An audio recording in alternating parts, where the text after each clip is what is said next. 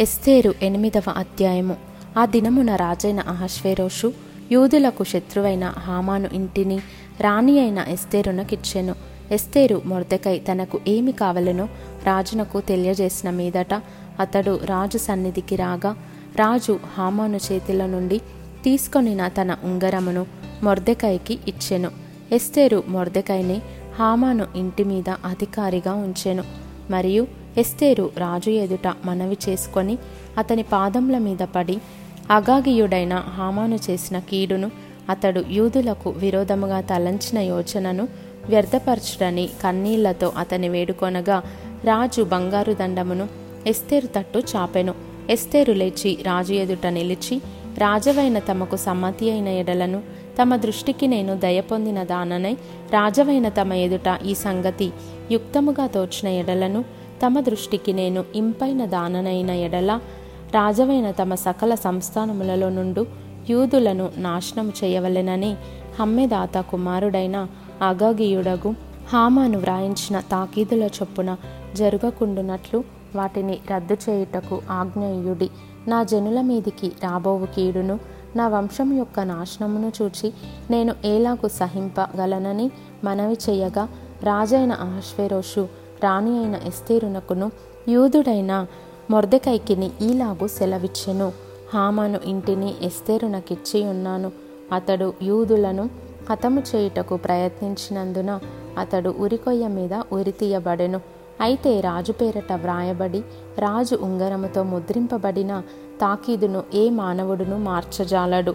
కాగా మీకిష్టమైనట్లు మీరు రాజునైన నా పేరట యూదుల పక్షమున తాకీదు వ్రాయించి రాజు ఉంగరముతో దాన్ని ముద్రించుడి. సీవాను అను మూడవ నెలలో ఇరవై మూడవ దినమందు రాజు యొక్క వ్రాతగాన్రు పిలువబడిరి.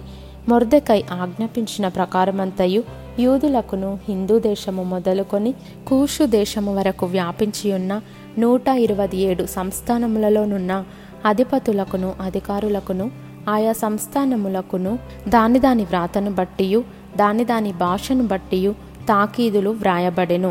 రాజైన అహశ్వేరోషు పేరట తాకీదులు మొర్దకై వ్రాయించి రాజు ఉంగరముతో ముద్రించి గుర్రముల మీద అనగా రాజనగరు పనికి పెంచబడిన బీజాశ్వముల మీద అంచెగాండ్రనెక్కించి ఆ తాకీదులను వారి చేత పంపెను. రాజైన అహశ్వేరోషు యొక్క సంస్థానములన్నిటిలో ఒక్క దినమందే అనగా అదారు అను పన్నెండవ నెల పదమూడవ దినమందే ప్రతి పట్టణమునందుండు యూదులు కూడుకొని తమ ప్రాణములు కాపాడుకొనుటకు ఆయా ప్రదేశములలో నుండి తమకు విరోధులకు జనుల సైనికులనందరినీ శిశువులను స్త్రీలను కూడా సంహరించి హతము చేసి నిర్మూలపరచి వారి వస్తువులను కొల్లపెట్టుటకు రాజు యూదులకు సెలవిచ్చినని దానియందు వ్రాయబడెను. మరియు ఈ తాకీదుకు ప్రతులు వ్రాయించి ఆయా సంస్థానములలోని జనులకందరికీ పంపించవలెననియు యూదులు తమ శత్రువుల మీద పగ తీర్చుకొనుటకు ఒకనొక దినమందు సిద్ధముగా ఉండవలెననియు ఆజ్ఞ ఇయ్యబడెను.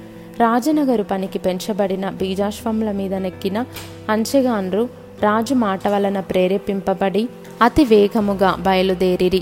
ఆ తాకీదు శూషను కోటలో ఇయ్యబడెను.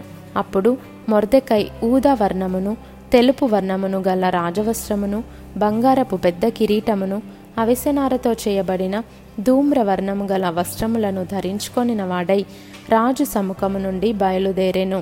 అందు నిమిత్తము శూషను పట్టణము ఆనందించి సంతోషమొందెను. మరియు యూదులకు క్షేమమును ఆనందమును సంతుష్టియు ఘనతయు కలిగెను. రాజు చేసిన తీర్మానమును అతని చట్టమును వచ్చిన ప్రతి సంస్థానమందును ప్రతి పట్టణమందును యూదులకు ఆనందమును సంతోషమును కలిగెను. అది శుభదినమని విందు చేసుకొనిరి. మరియు దేశజనులలో యూదుల ఎడల భయము కలిగెను కనుక అనేకులు యూదుల మతము అవలంబించిరి.